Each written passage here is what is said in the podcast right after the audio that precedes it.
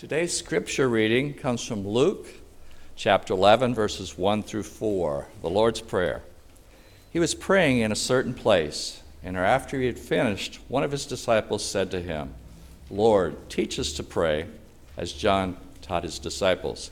He said to them, When you pray, say, Father, hallowed be your name, your kingdom come. Give us each day our daily bread, and forgive us our sins for we ourselves forgive everyone indebted to us, and do not bring us to the time of trial. This has been the word of the Lord for the people of the Lord. Thanks be to God.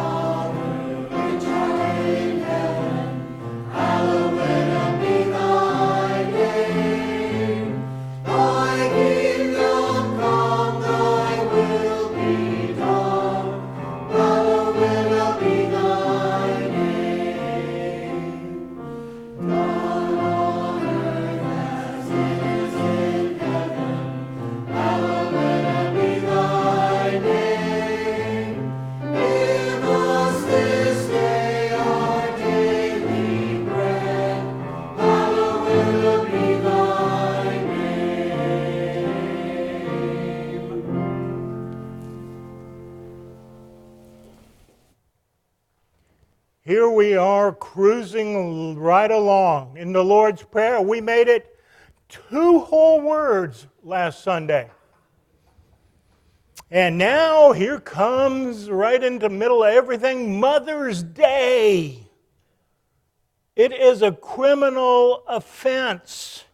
I'm sure it's a chargeable offense. Y'all, y'all could take me to the Judicial Council of the United Methodist Church if I do not recognize Mother's Day.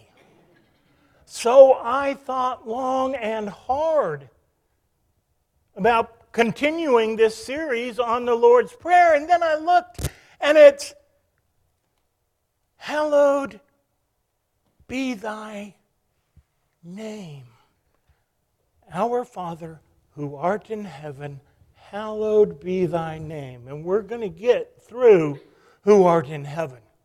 We're going to make it six words today, folks. Woohoo! We are. And who art in heaven fits exactly with the message and meaning of Mother's Day. Now, there will be other times where we interrupt the series.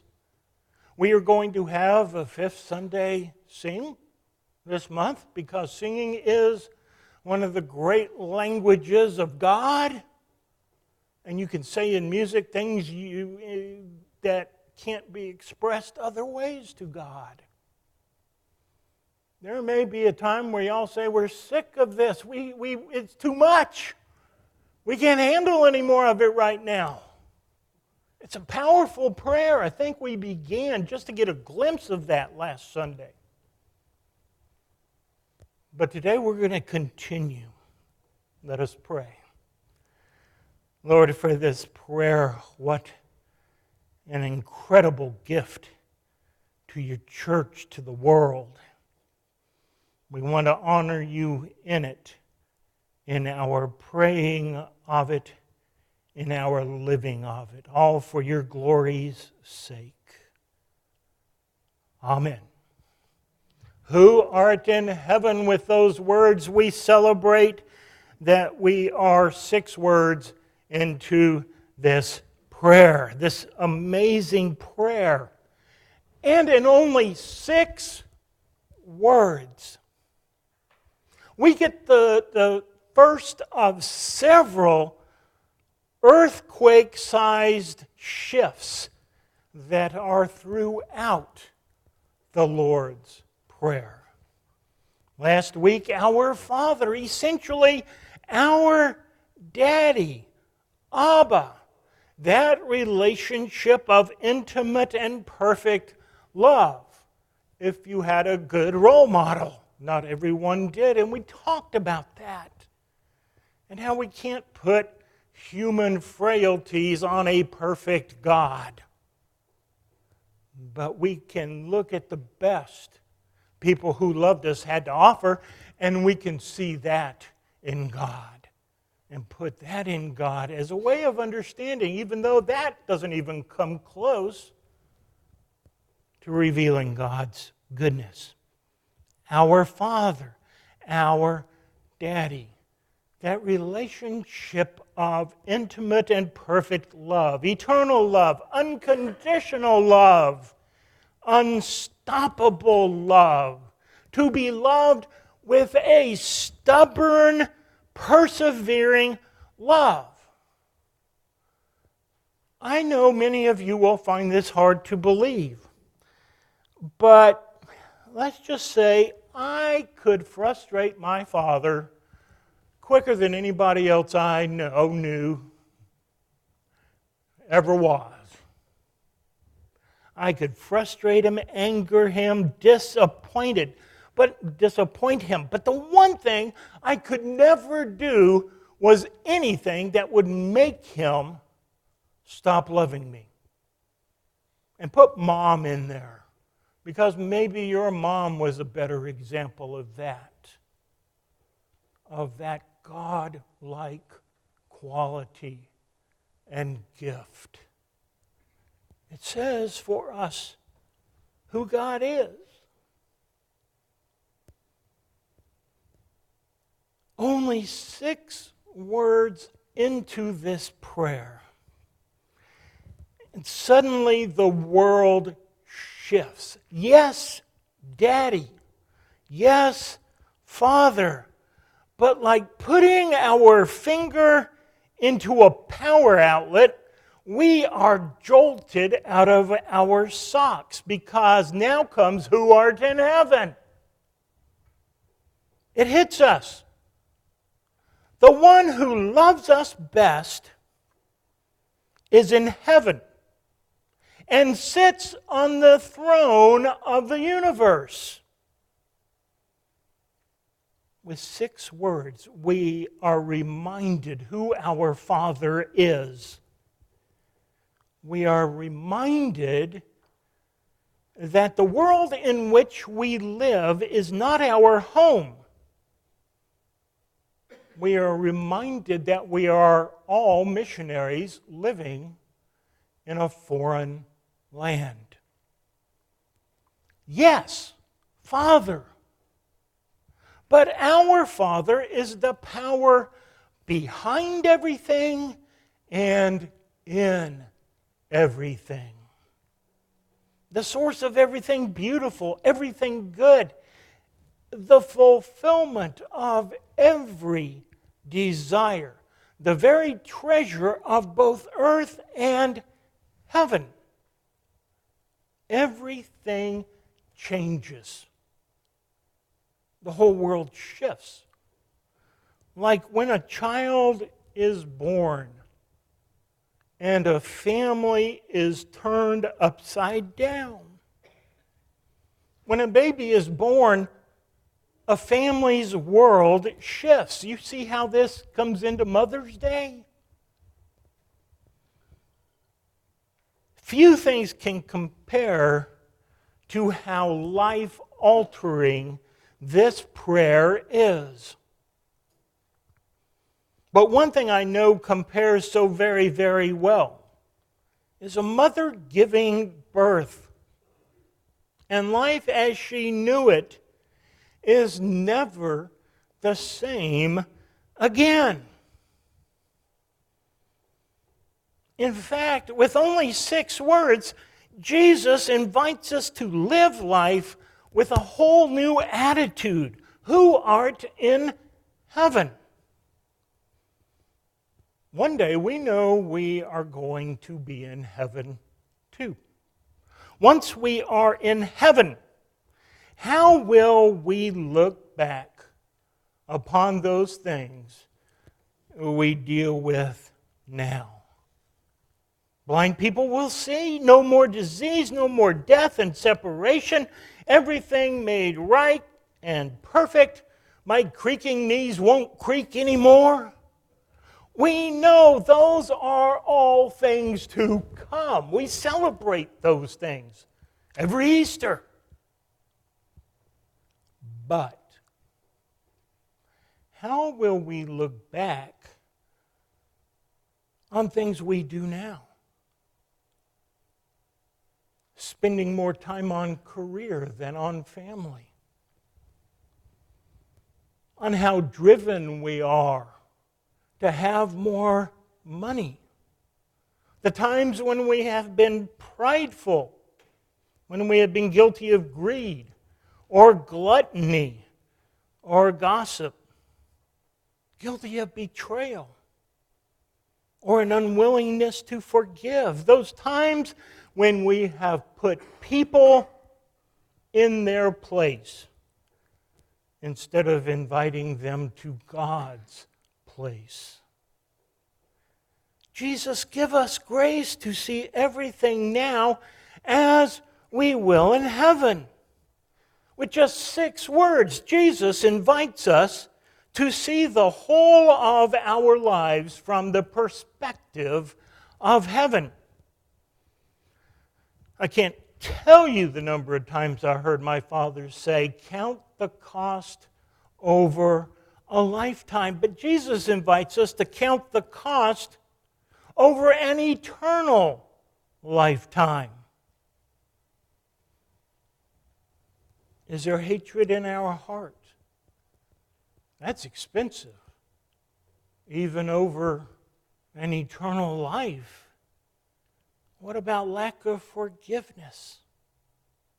On the other hand, we can live without fear because even though we die, yet shall we live. In this world, pain is inevitable, but misery is a choice. And heaven is the greatest of all reasons not to be miserable. Part of my Christian testimony of those special people God I know sent into my life to grow me as disciple to grow me as Christian, to grow me as pastor.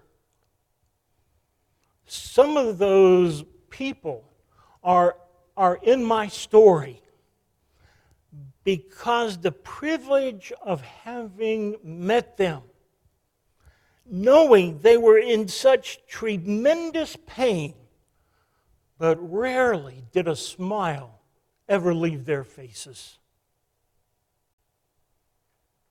And I talked with them about it. And the hope of heaven and the joy of God with them now